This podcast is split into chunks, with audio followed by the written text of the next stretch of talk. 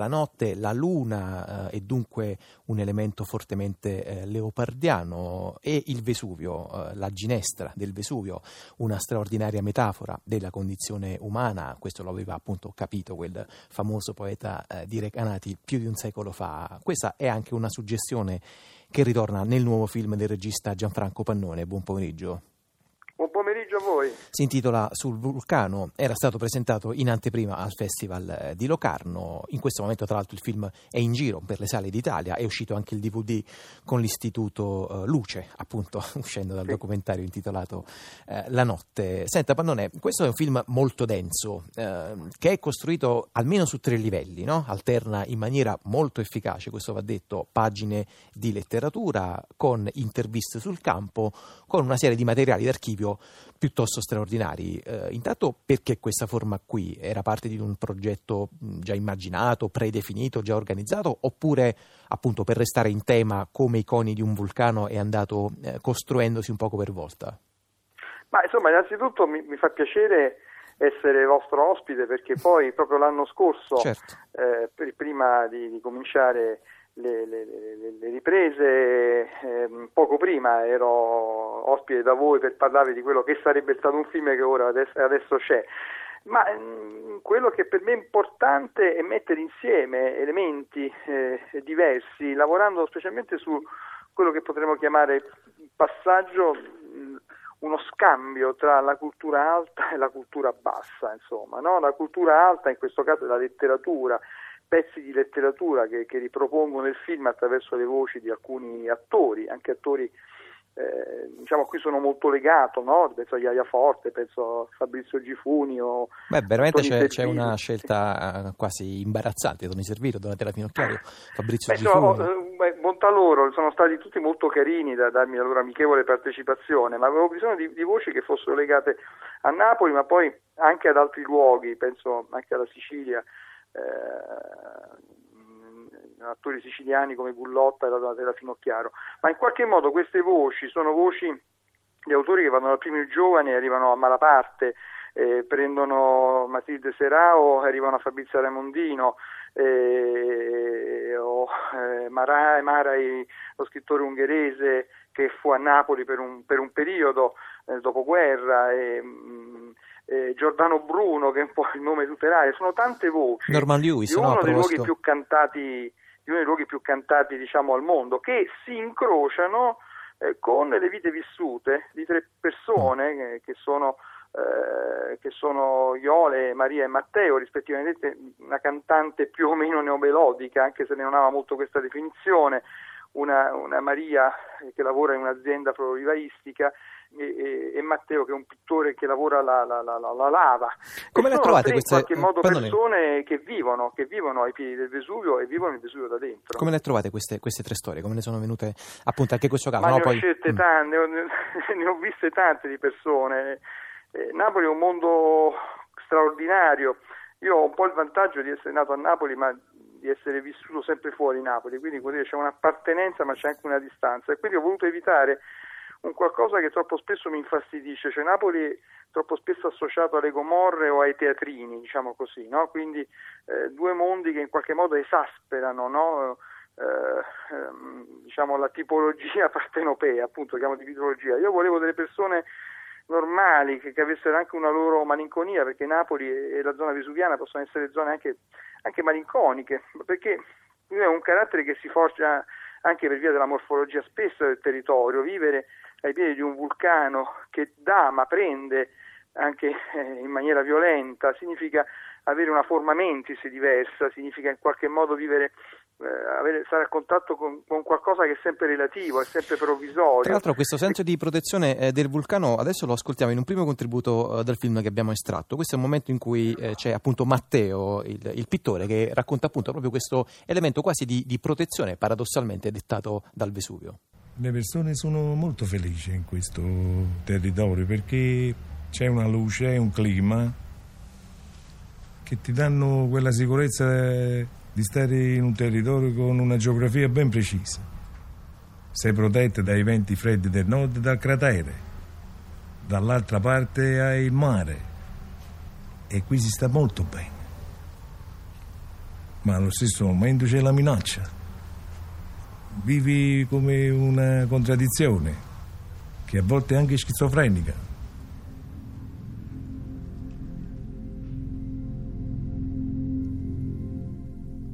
Eh sì, in effetti appunto una uh, contraddizione schizofrenica, come raccontava Matteo in questo primo estratto sì. da, da, Sul vulcano di, Gianfranco uh, Pannone, che ci stava appunto raccontando uh, il modo in cui poi è, è venuto a contatto no? con, con, queste, con, queste, storie un po' fuori dai canoni, un po' fuori dai margini della solita sì. napoletanità. Ho fatto un po' il rabdomante, diciamo così, ho, ho cercato un po' delle strade inconsuete, sono andato, ecco, diciamo che il film eh, un po' questo spirito. Ho evitato la, la, la, visione del Vesuvio da Mergellina, quella classica, sono andato a trovare altre visioni. Ovviamente è stato proprio un modo di lavorare, quindi sono andato anche per i paesi eh, o per le città, perché poi Portici e Torre del Greco sono vere e proprie città, stiamo parlando de, di una delle aree più densamente popolate al mondo, le, le più densamente popolate d'Europa sicuramente, ma anche nei paesini, Bosco Tre Case, piuttosto che Cercola, nelle città più piccole e quindi alcune persone le ho conosciute casualmente, eh, per dire eh, Iole, che la cantante, l'ho conosciuta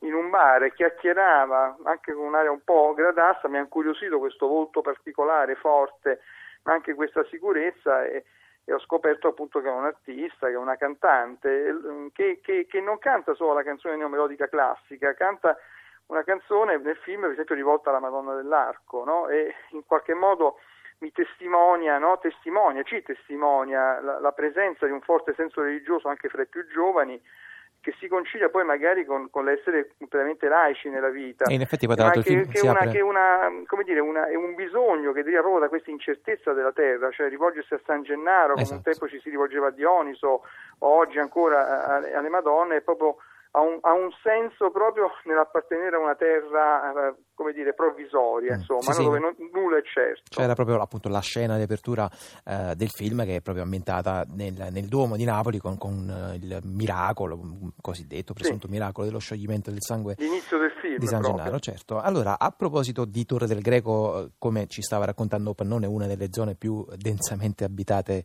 d'Europa probabilmente, questo secondo estratto che abbiamo scelto è invece un, un versante un po' opposto rispetto alla prima testimonianza di Matteo. Qui sentiamo eh, la voce appunto di un pescatore che invece racconta il pericolo sempre incommente eh, del Vesuvio.